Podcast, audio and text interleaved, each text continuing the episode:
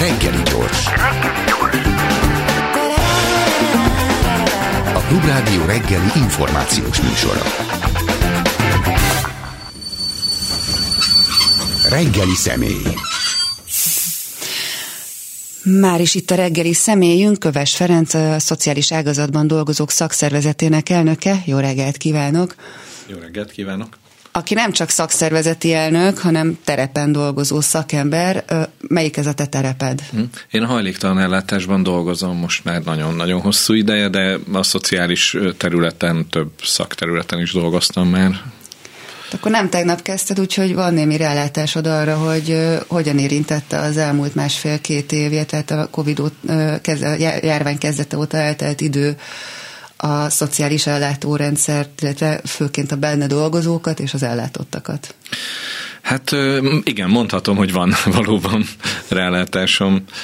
Úgyhogy akár bele is csaphatunk, hogy...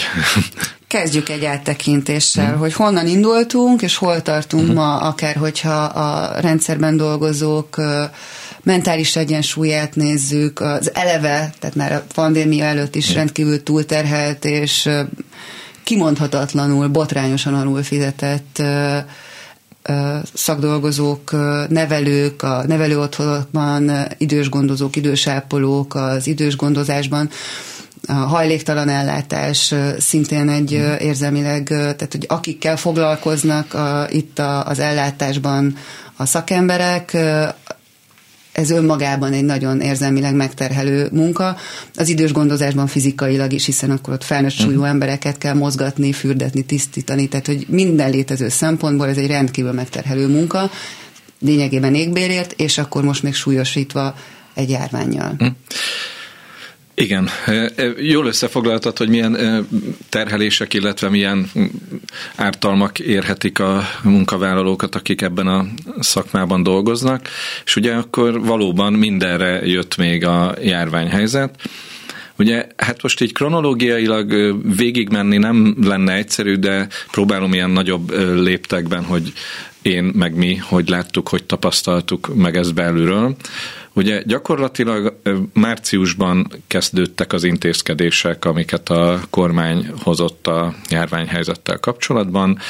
Ezekben a szociális ágazat először gyakorlatilag szinte megemlítve sem volt, aztán teljesen egy kalap alá vették az egészségügyi ellátással, illetve a különböző bentlakásos átmeneti elhelyezés nyújtó intézményeket, mintha mindegyik ugyanúgy működne. Amikor erre rájöttek, hogy ez például a hajléktalan ellátás az nem úgy működik, mint egy bentlakásos idős otthon, akkor módosították egyébként a különböző vonatkozó rendeleteket, tehát a kiárási tilalomtól kezdve egyebeket, de, de igazi segítséget az egyes intézmények azért nagyon nehezen kaphattak, hogy hogy is kellene eljárniuk, milyen protokollt is kellene végrehajtaniuk, és ugye ezen protokollok egy része azért egészségügyi személyzetet is igényelt volna, vagy legalábbis olyan egészségügyi szaktudást, ami nem feltétlenül állt rendelkezésre, főleg a járványhelyzet elején az intézményekben. Tehát, hogy, hogy volt egyfajta zűrzavar ebben a történetben. Ugye sokan mondták, főleg így utólag látni már, hogy az intézkedések egy része azért megkésett volt, mint a, a, a kijárási tilalom elrendelése, mert ugye a látogatási tilalmat azt viszonylag hamar elrendelték egyébként, a bentlakásos idős otthonokról beszélünk most igazából. Ezek nem börtönök, tehát onnan azért kimennek piacra. Pontosan, és ugye, és ugye gyakorlatilag a, a kiáró és a, a rokonokkal, barátokkal találkozó idős emberek egy része volt például az, aki bevitte magát a vírust az intézménybe. Nagyon sok esetben derült ki az, hogy a kórházban fertőződtek meg, ugye sokakat visznek, akár csak vizsgálatokra, egy-két napra kórházba, van, aki hosszabb időt töltött, és és úgy kerültek vissza, hogy ők már fertőzöttek voltak. Tehát gyakorlatilag igazából tényleg ilyen, ilyen elkésett és nem átgondolt intézkedések voltak. Nyilván ezt lehet azzal magyarázni, hogy senki nem tudta, mi is ez igazából, de hogy ezzel együtt volt egy ilyen nagyon-nagyon komoly hátrány, amivel indultak a bentlakásos otthonok, aminek ugye lett is nagyon durva következménye már az elején a járványnak. Igen, nyugaton is, tehát nem, ez nem csak egy hmm. magyar probléma, nem. nyugaton is hmm. 2020 májusáig, tehát az első hullám alatt a Covid áldozatok nagyjából felel, hát 42-52 százaléka idős otthon lakója volt.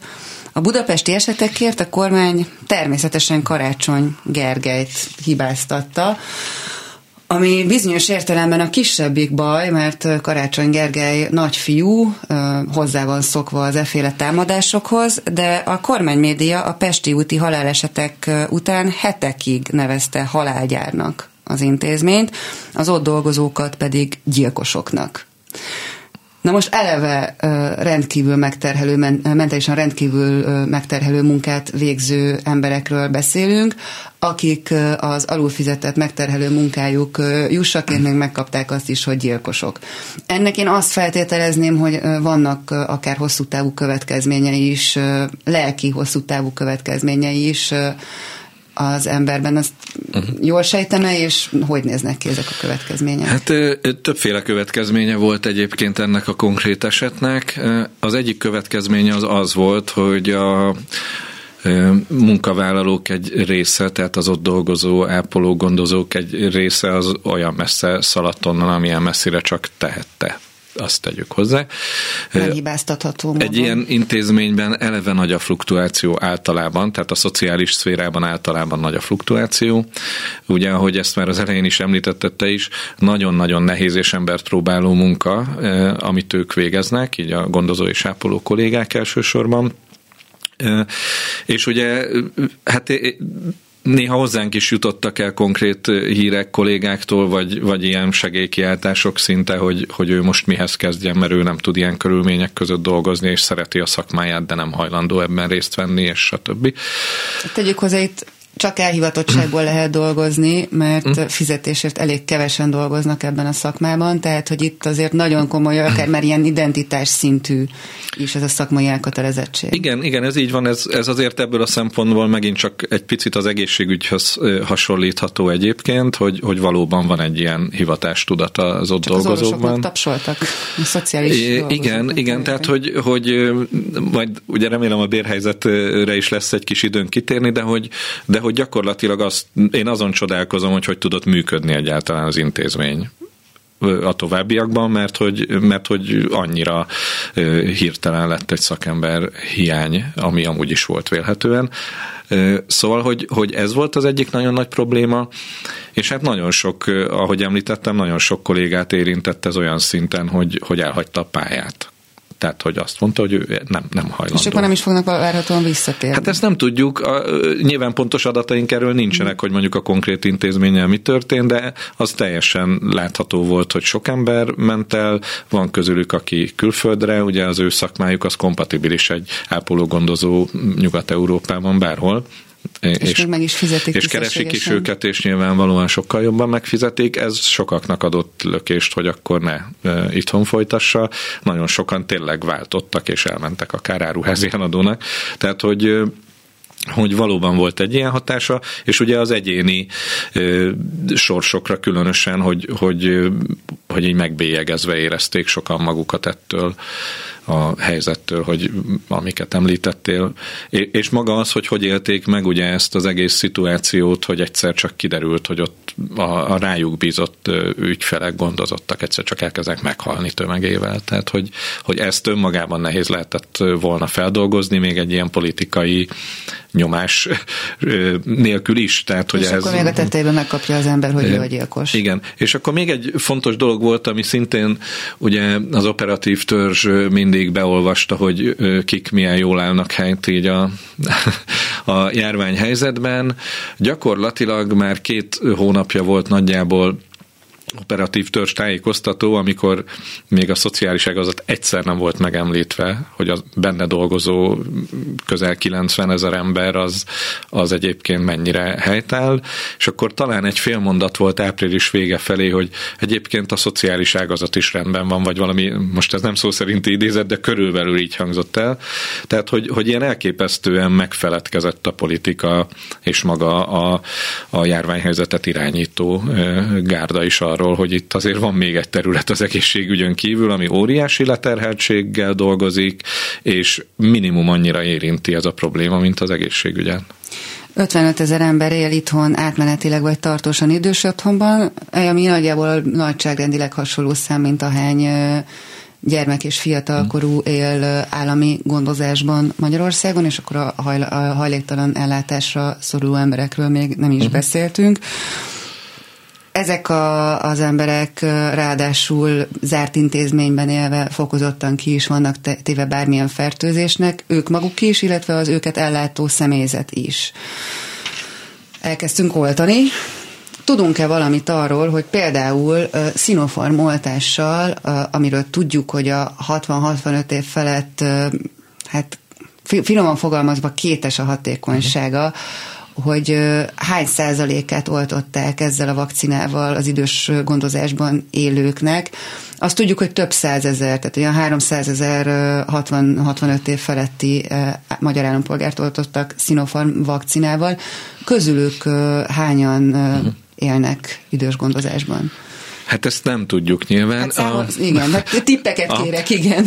Én, én azt gondolom, hogy az idős otthonokban élők közül nem sokat egyébként. Tehát, hogy, hogy olyan az oltási kampány a szociális intézményekben elindult ugye az év elején gyakorlatilag, tehát 2020 első felében a hajléktalan ellátásban bent lakásos intézményekben is elindult az oltási kampány, mind a dolgozók, mind az ügyfelek részére, és ez azóta is tart, tehát ez szerintem egyébként egy, e, ez egy kifejezetten pozitív dolog, hogy, hogy ne csak negatív dolgokat mondjuk, ez egy nagyon-nagyon pozitív dolog, viszonylag jól szervezetten, csak ez így a saját tapasztalatom, ugye viszonylag jól szervezetten zajlott, bár a szervezés egy jelentős részét ugye az intézmények maguk végezték, de hogy ezzel együtt a, az egészségügyi szervek, akik jöttek oltani, ők is nagyon együttműködőek voltak.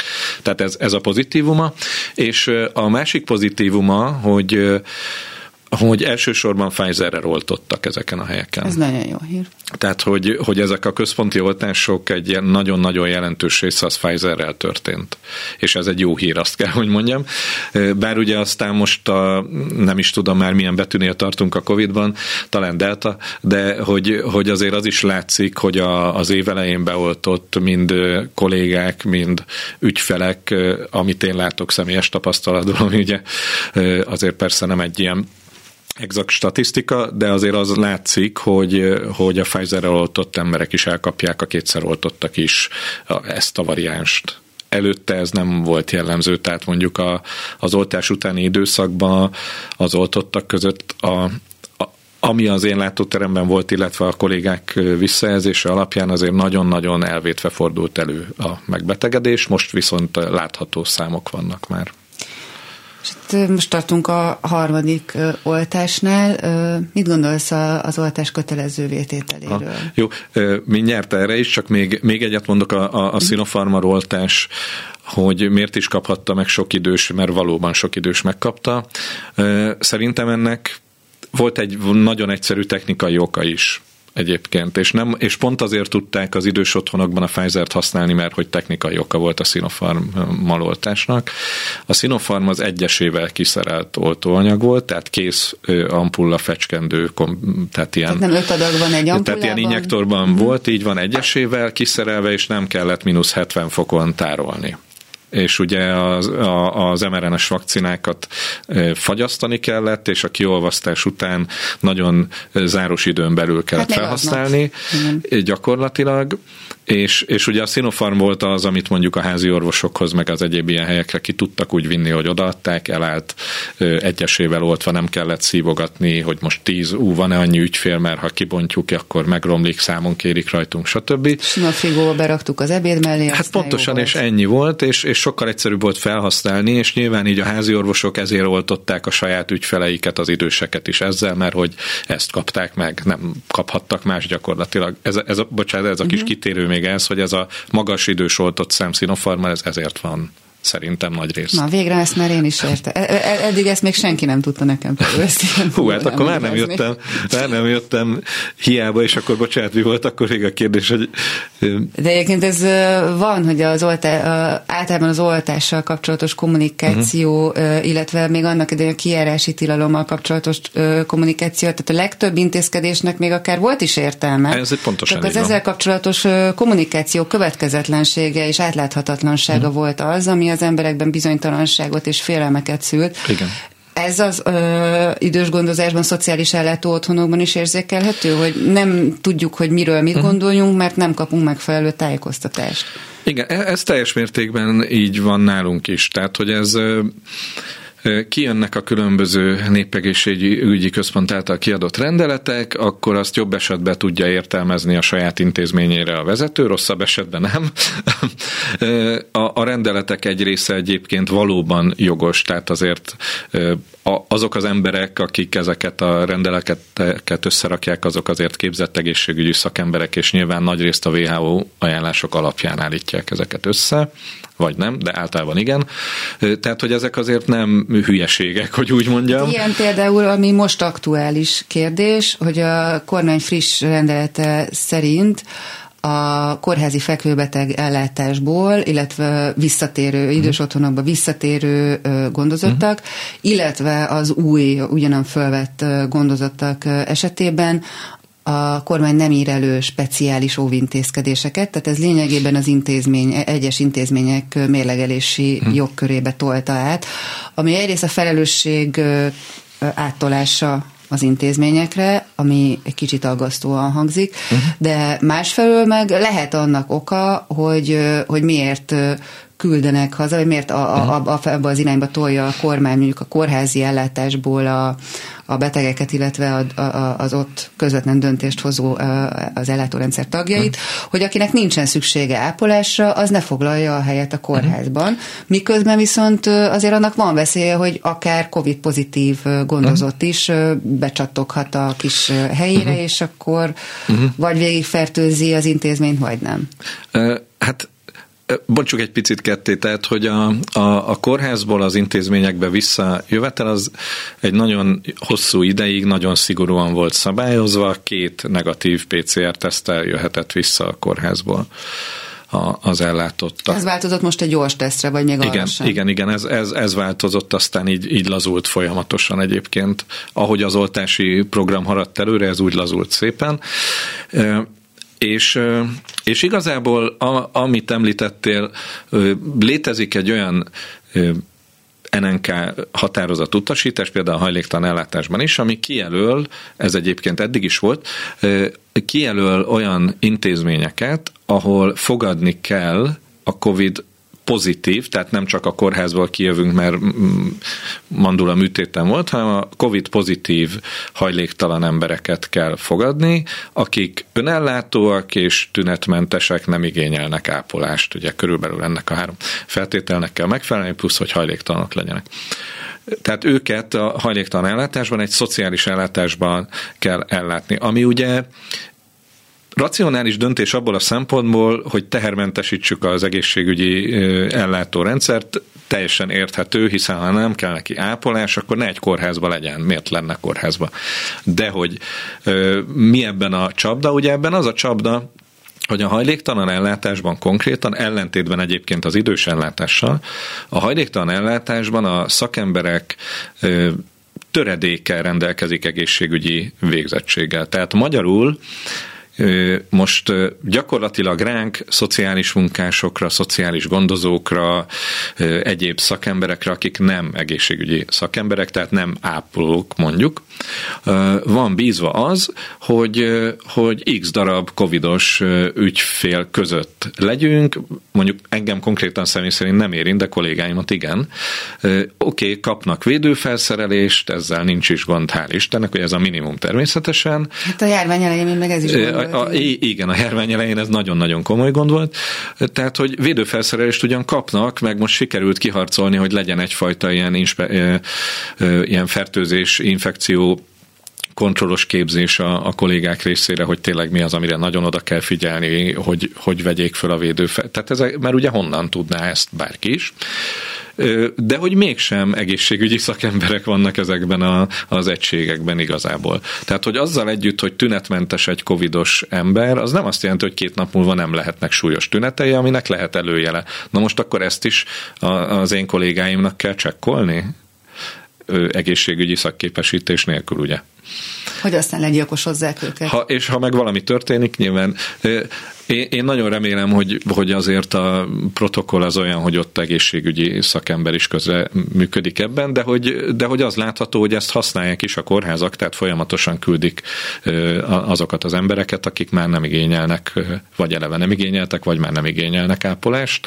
Tehát, hogy ez működik ez a rendszer, és mondom, itt is ez a kettősség, hogy egyrészt tök oké, okay, másrészt viszont azért vannak kérdőjelek ezzel kapcsolatban, hogy hova is küldik őket, mert az idős otthonokban, ha oda küldik vissza, ugye az idős otthonokban az ott dolgozó ápolók szakmája az gyakorlatilag kompatibilis az egészségügyi ápolók szakmájával, tehát tudják, hogy mi a helyzet, illetve az idős otthonoknak már az elejétől izolációs részlegeket kellett létrehozni, ami ugye egy teljes elkülönített, külön bejárat, külön személyzet, külön minden kellett. Ez megoldható, hogy a személyzet is külön legyen?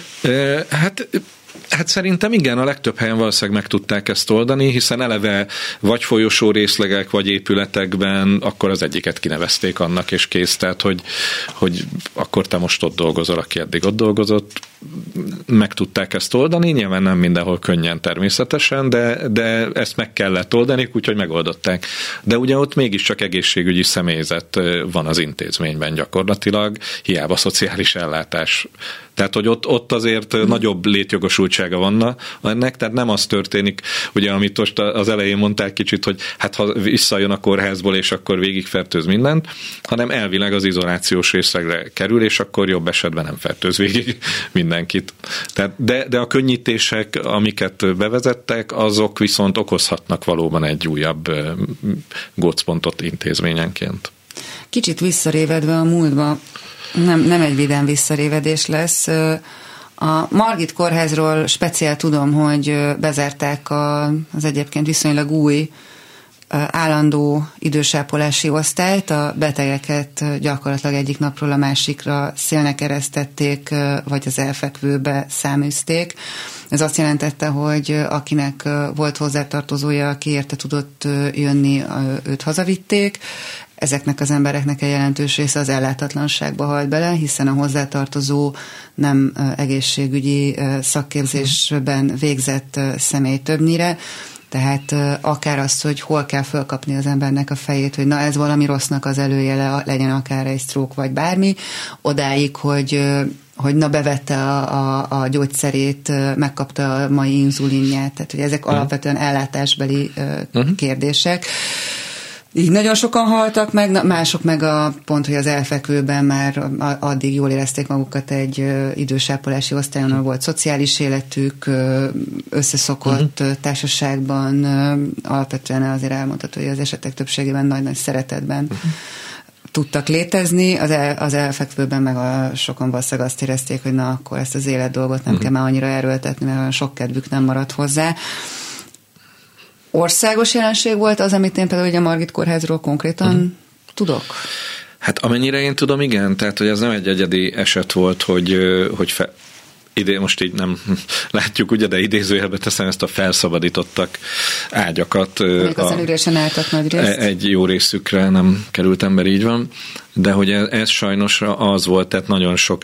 És, és ugye e- ez azért szinte mindenkit érintett, de nyilván az időseket érintette sokkal rosszabbul ez a történet hiszen a műtétek egy jelentős részét is tolták, tehát hogy nagyon-nagyon sok problémát okozott ez szerintem mindenkinek egyébként.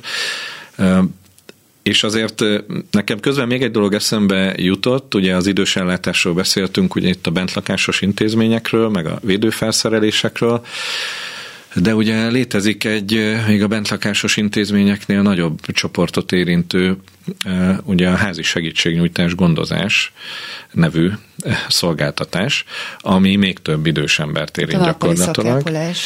Ahol, ahol ugye kimegy házhoz a gondozó ápoló valamilyen rendszerességgel az idős emberekhez. És hát ott is nagyon botrányos körülmények voltak a Covid alatt. Ugye gyakorlatilag védőfelszerelés ügyben például ugye nem kaptak védőfelszerelést konkrétan, ami azt jelentette, hogy mondjuk kaptak egy darab papírmaszkot, és azt osszák be, amíg osszák be. Tehát, Tehát egy olyan eszközt, amit naponta akár többször is érdemes Amit naponta cserélni. többször kellene cserélni, főleg ha valaki intenzív munkát végez közben, tehát mondjuk ha kimegy segíteni egy idős embernek, akár egy fürdetésben, bármiben, az egy intenzív fizikai munka. És hogyha az előző kis uh-huh. idős ember mondjuk fertőzött volt, mert meglátogatta uh-huh. előző nap az unoka, uh-huh. akkor onnantól az a Igen. szakápoló, az, vagy idős gondozó vitte tovább Aha. az összes Igen, és hogy nem is csak ápoltról ápoltra, hanem ő maga is megfertőződhetett, nem. tehát ugye azért tudjuk azt is, hogy nagyon sok esetben maguk a, az ápolók vitték be úgymond a, a, a vírust, hiszen egy csomó ápoló dolgozott kórházban, meg egyébként is nyilván egy normál életet élt, tehát bárhol elkaphatta ő maga is a vírust, Viszont ezt a papírmaszk azért elég korlátozottan tudja megakadályozni, azt is, hogy elkapja, és azt is, hogy továbbadja. Csökkenti az esélyt, de de nagyon nem a nulla közelére csökkenti. Tehát, hogy, hogy a védőfelszerelések azok hónapokat késtek egyébként. Tehát például mi szakszervezetünkben mi úgy döntöttünk annó, akkor még aranyárban lehetett ugye venni FFP2-es védőmaszkokat, hogy sikerült egy kifizethető, de nagyon drága forrás találnunk, hogy mi vettünk a, a tagjainknak, és ezt főleg a, a házi segítségnyújtásban dolgozó kollégáknak adtuk, mert hogy ott volt rá a legnagyobb szükség, de egyébként minden tagunk hozzájuthatott ezekhez a maszkokhoz, mert a munkahelyen ott még nem adtak FFP2 maszkot hónapokig. Gyakorlatilag a kormányzati szállítmány Például a mi intézményünkbe az akkor érkezett be, a, amikor már majdnem mindegy volt, mert addigra már rendelkezésre állt ugye a, a főváros is beszerzett saját forrásokból, tehát azért volt védőfelszerelés, de vidéken sokkal rosszabb volt a helyzet ennél, tehát Budapesten egy kicsit jobb volt, és a vidéki kollégák esetében tényleg ez volt, hogy egy maszkot kaptak egy hétre, két hétre ki mennyi időre. Ahogyan az is elmondható, ugye, hogy 95%-a az idős otthonbeli megbetegedéseknek az első hullám alatt hmm. valóban ugye a Pesti út és igen, igen. budapestiek voltak ezek a megbetegedések, de aztán 95%-ban ezek vidéki intézményeket érintettek. Igen, nagyon hamar került át, tehát ugye ez nem is lehet kérdés, hogy hogyha egyszer járványhelyzet van, akkor az pillanatokon belül eh, nem csak a fővárosban lesz járványhelyzet. Eh, a vidéki intézményekben is botrányos helyzetek voltak, tehát amikor konkrét eset, hogy, hogy kollégával beszéltem vidéki intézményből, elfogyott a készfertőtlenítőjük mondjuk pénteken, és arra a kérdésére, hogy akkor mikor kapunk, hát majd hétfőn hozunk, volt rá a válasz. Ugye gyakorlatilag három napig nem volt készfertőtlenítő az otthonban és ugyanez volt a gumikesztyükkel. Hát most tudunk adni egyet, ugye minden egyes ügyféllel való foglalkozás egy gumikesztyű, ugye? Normális körülmények között az ember ezt gondolná. Igen, de nem volt annyi. Tehát, hogy, hogy gyakorlatilag tényleg a, a vidéki intézményekben sokkal-sokkal rossz. Ott is volt, ahol nem természetesen, tehát nem mondom azt, hogy nem voltak kivételek, meg nem volt fenntartó, akár önkormányzat, akár egyházi fenntartó, aki ne tett volna meg mindent, amit tudott, de ugye sok esetben nem tudták beszerezni. Hiába volt meg a szándék, hogy vegyenek FFP2-es 3-as maszkot, nem volt forrás. Tehát a anyagi forrásuk lehet volt rá, de nem tudták onnan sokszor beszerezni. És, és, és ebben például azért eléggé csúnya késésben volt az állami támogatás az intézményeknek. Hát most már azért eszközeink vannak, tehát védőfelszerelés hiány azért már jó ideje nincsen. Kérdés, hogy ami, ami még jelenleg is nagy kérdés, hogy van-e megfelelő mértékű alaposságú tesztelés ezekben az hm. intézményekben? Hát gyakorlatilag nincs, ezt szerintem mondhatjuk intézménye megint csak fenntartója válogatja, hogy tud-e és van-e szándéka erre forrást biztosítani.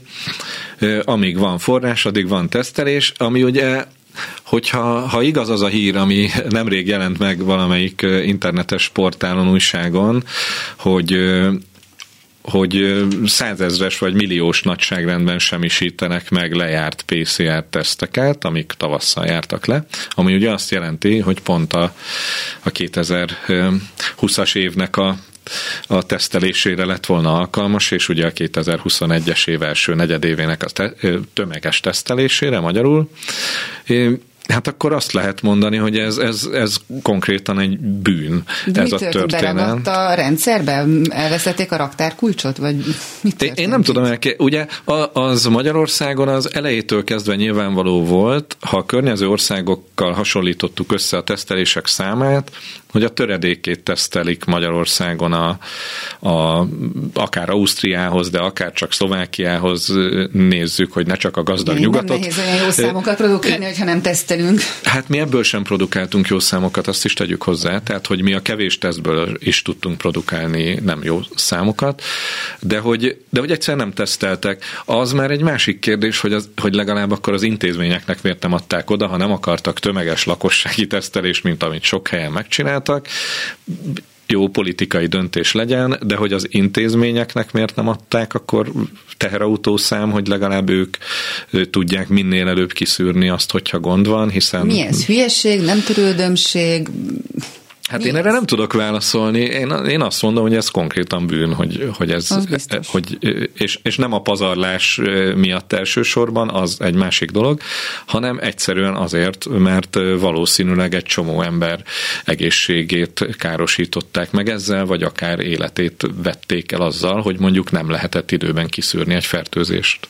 Szerintem ez, ez, ez konkrétan bűn, hogy ez nem lett felhasználva, miközben ennyi lett volna. Ahogy a maszkokat ki tudták hozni teherautó szám az intézményekbe, vagy az elosztó központokba, ezt pont ugyan azon teherautó következő körével kivihették volna mindenhova. Van egy olyan érzésem, hogy akár el is mentek volna érte, hogyha Igen. megkaphatták volna. Hát ez egy csomó intézmény így történt, hogy elmentek a védőfelszerelésért, nem házhoz hozták, azért azt tegyük hozzá.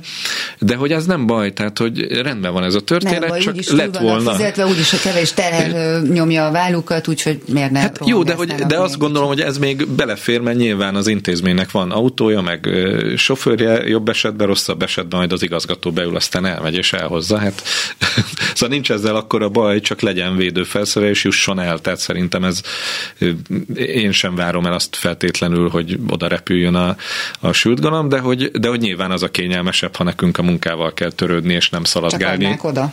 Csak adnák oda, így van, pontosan. A tekintetben nagyon-nagyon sok helyről hallottam azt, hogy halálos pánikban vannak az idős otthonokban gondozottak, hogy mikor fogják újra kiüríteni uh-huh. a, a, az osztályukat, mikor fogják újra hazaküldeni a gondozottakat. Ez még most is egy uh-huh. fennálló jelenség? Most is van még ez a rettegés, hogy mikor fognak minket innen kirakni? Uh-huh. Én azt gondolom, hogy igen, és ez nem csak a, az ellátottak között, szerintem ez a, a dolgozók között is. Tehát én, én úgy érzem, és erre szerintem azért vannak is már kutatások, hogy ez gyakorlatilag egy ilyen PTSD-s, tehát egy ilyen, ilyen posztraumás stressz szindrómás állapotot idézett elő nagyon-nagyon sok embernél és ami nem is csoda, tehát az egész körülmény, hogy ez a, ez a katonás kommunikáció, nincs információ, ugye, csak annyi, hogy ki kell menni.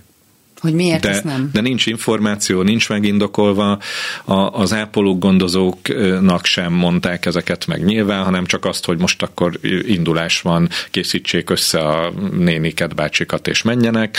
Akkor jöttek a maszkos vegyvédelmi ruhás emberek, akiket ugye a filmekben lehetett látni, amikor mindenki meghal olyankor, ugye az összes ilyen katasztrófa filmben, akkor mindenki meghal, ha megjelennek ezek az emberek. Tehát szerintem ez, ez ilyen iszonyú félelmeket generált ez az egész ö, megoldás, ahogy az is szerintem, ahogy büszkén masíroztak be a katonák fertőtleníteni az idős otthonokat ugye ugyanezen szedben, a, aminek egyébként értelme nagyon nem volt konkrétan, ez azóta azért lehet tudni, hogy a szellőztetés az legalább annyira hatékony lett volna, mint hogy több köbméter vegyszert elpermetezgetnek. jó volt, mint amikor az iskolákban, az iskolai szünetben, tudom én, őszi szünet és hasonló igen, időszakokban igen. bevonultak fertőtleníteni, amikor pont azt tudjuk, hogy hát hogy most ott van üresen az épület egy hétig, addig az utolsó utáni vírus is elpusztul. Meg ha nem is pusztul el, tehát ugye azért azt, azt lehet tudni, hogy ugyan életben marad sokáig a vírus felületeken. Azért hetekig nem. De, de igen, egyrészt nem a végtelenségig, másrészt meg, hogyha valaki végignyal egy kilincset konkrétan, és fertőzött, és utána jövök én, és én is végignyalom, akkor van esélyem, hogy elkapjam valóban. De ha nem ez történik, hanem egy normál használat tapasztalattal van, akkor azért az esélyem arra, hogy, hogy elkapom -e attól, hogy egy covidos megfogta a kilincset, azért az nagyon-nagyon alacsony, azt Fána, ki lehet mondani. mosok kezet. Hát igen.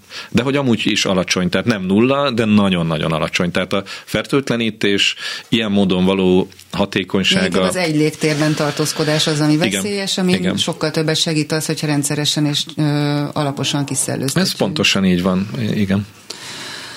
Amire még mindenképpen kitérnék, még azért van egy kis időnk, majdnem negyed óránk, na jó, 12 percünk, az az, hogy hát bejelentettek most egy jelentős béremelést, vagy jelentősnek mondható béremelést a, az egészségügyi és szociális szakdolgozók esetében. A pedagógusokat ez nem érinti, illetve hát az ő esetekben inkább 10%-ról szeret beszélni hm. a kormány de a, az egészségügyi és szociális ellátórendszerben egy 20%-os béremelésről beszélünk.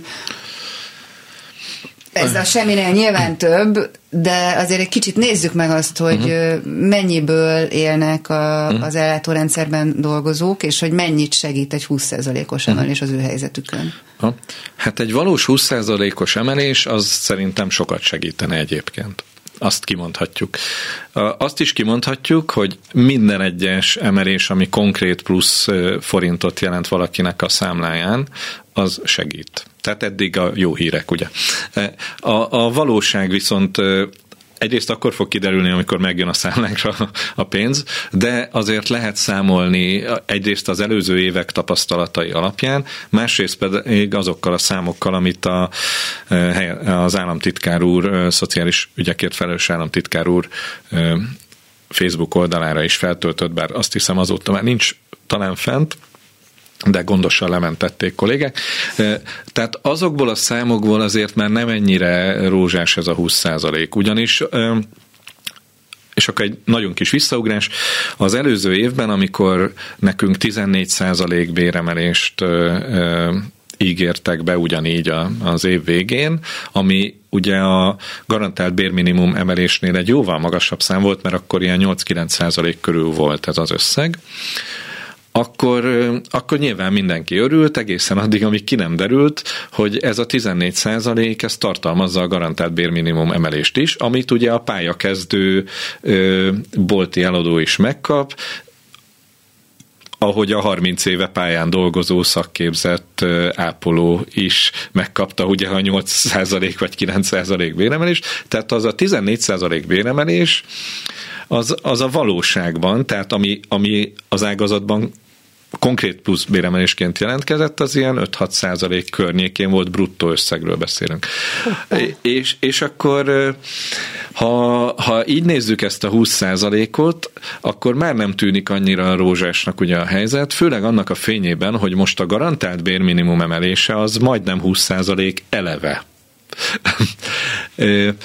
Tehát a, a mi pessimista számításaink szerint ugyan lesz béremelés, de az megint pont ugyanannyi béremelés lesz, mint amit bárki megkap. Tehát ez nem a szociális ágazatban lesz béremelés magyarul, hanem ez a garantált bérminimum emelésnek a mi ágazatunkba is lecsapódó része lesz, ami a dolgozók egy jelentős részénél nem lesz 20%, semennyi nem lesz konkrétan, mert hogy a garantált bérminimum emelés azokat érinti, akinek nem éri el a fizetése a garantált bérminimumot, ugye.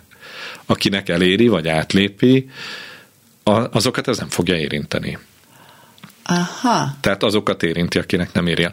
A, a, a kollégák számára az a jó hír a rossz hírben, hogy ugye annyira rosszul keresnek, hogy, hogy azért itt a középfokú végzettséggel rendelkező kollégák egy részét ez érinteni fogja, de maga az összeg, hát az nagyon-nagyon alacsony lesz. Tehát, hogy, hogy jelenleg a, a szociális ágazatban dolgozók, hát most a mi bértáblánk ez már egy bonyolultabb történet lesz. Tehát a mi bértáblánk az alacsonyabb, mint a garantált bérminimum. Tehát én diplomás szakemberként, ha a közalkalmazotti besorolásomat, úgy, hogy a közalkalmazotti bértáblát már tizenvahány éve nem emelték, hanem az történik, hogy én konkrétan kevesebbet keresek a minimálbérnél is diplomásként, és nem pályakezdő vagyok, ugye az látszik. Szóval, hogy kevesebbet keresek a közalkalmazotti besorolásommal, ezért az én közalkalmazotti béremet ki kell egészíteni a mindenkori garantált bérminimumra, tehát történik egy ilyen korrekció.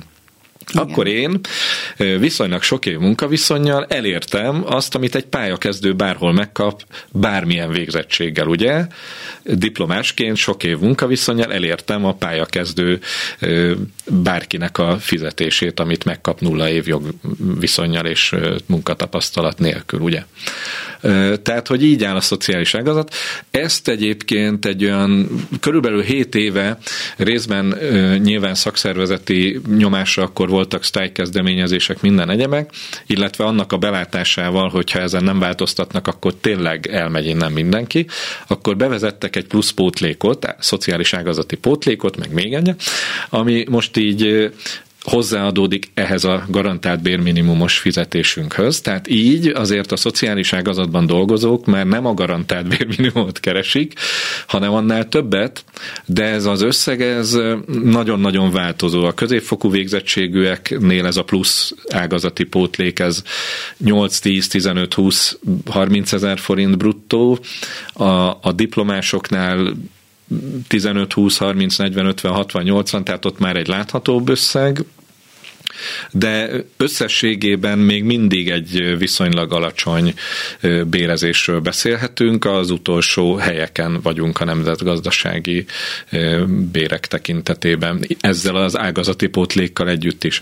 Tehát ugye, ha... De nagyon sok múlik az intézményvezetőkön, hogy hogyan tudnak hmm. új sakkozni a különböző forrásaikkal. Kicsi a mozgástér. Nagyon kicsi a mozgástér, van természetesen. Van, ahol a fenntartók adnak plusz forrásokat, ahol megtehet teheti az önkormányzat. Ugye most ez a két év nem az önkormányzatok éve, tehát mondjuk egy önkormányzati fenntartó nem kicsit tudom. lecsípek innen, kicsit lecsípek onnan, csak nincsen honnan lecsípni. Pont, tehát nem tudom, mit fog tudni pluszban beletenni mondjuk most egy önkormányzati fenntartó. Ráadásul a garantált bérminimum emelést azt elvileg a saját az intézményeknek a saját normatív bevételeikből kell kigazdálkodni. Az eddigi években azért ezt felismerte a kormány, ez nem fog menni, ezért utólag adtak egy kompenzációt, de mindig meg kell hitelezni és ez valószínűleg most is így lesz, hogy hónapokon keresztül a, az egyébként szükrevágott büdzséből kell a, a plusz forrásokat beletenni Tehát a bérbe. a kormánynak hiteleznek az intézmények. Igen és a fenntartók. És a fenntartók. Igen, legyen az egyházi, legyen az önkormányzati alapítványi, teljesen mindegy. És akkor ez csak, hogy a nagyságrendeket érzékeljük, a, a, vagy érzékeltessük a hallgatókkal, tehát mondjuk egy állami nevelő otthonban mondjuk egy gyereknek a napi étkeztetésére fordítható fejpénz, uh-huh. tehát ez a meghatározott uh-huh. fejpénz, az négyes száz forint. Igen. Tehát egy nap egy fejlődő szervezetű gyereket 400 forint, mondjuk egy 16 éves kamaszt, aki a uh-huh. legnagyobb energiabevitel szükségletét uh-huh. éli az kb. egész életében, őt napi 400 forintból kéne megetetni. Tehát ilyen pénzekből kell itt gazdálkodni, lecsipegetni, ide-oda uh-huh. csoportosítani. Mondok én azért konkrét számokat, hogy mondjuk a mostani összesített bértáblánk, tehát ami most az ágazati pótlékkal együtt van, és nyilván ehhez néha jönnek plusz pénzek, de alapvetően az, az alapfizetés az körülbelül ennyi. Hogyha valaki pályakezdő és mondjuk van szakképzettsége, akkor 237-238 ezer bruttó forintot keres alapfizetésként. Mondjunk erre egy nettót, hogy azért érzékeljük. Hát ez, ez gyakorlatilag 200 alatt van. Tehát igen, tehát akkor Igen. rendkívül mentálisan megterhelő, tehát Igen. ezt azért emelem ki, hogy mentálisan megterhelő, hogy különösen fontos lenne, hogy Tehát ez az ápoló gondozók bére konkrétan. Tehát ahol a legnagyobb szükség lenne a rekre- hmm. rekreációs tevékenységre, ami általában azért pénzbe kerül, tehát nem annyi, hogy fogom elmegyek futni, vagy hmm. kiülök a napra, tehát hmm. nagyon fontos lenne az, hogy elmehessenek színházba, moziba, kultúrát hmm. fogyaszthassanak, és a többi Ebből, ebből kéne megoldani. megoldani. És akkor ez a, ez a pályakezdő. Csak mondom, hogy mennyit keres az, aki mondjuk 49 éve van mondjuk a pályán, ugye az a max a közalkalmazotti besorolásban, az az ember ugyanezen beosztásban 40 ezer forinttal fog többet keresni. Tehát évi ezer forintot sikerült. 50 év plusz munkaviszonyjal elképesztő. És akkor mondom a diplomás bért is, mondjuk, mondjuk főiskolai diplomával, a pályakezdő bruttó bér az, az még mindig csak 280 ezer forint, és a, szintén közel 50 éve pályán lévő diplomás szakember bére az, az 400 ezer bruttó lesz, de ugye akkor megint arról beszélünk, hogy minimum egy diplomája van, és 50 éve dolgozik diplomásként a szakmájába. Ugye gondoljunk ugyanebbe bármilyen más területre, műszaki, pénzügyi, de akár most már az egészségügyit is mondhatnánk, mert ott azért eléggé megemelkedtek a diplomás, meg a nem diplomás bérek is.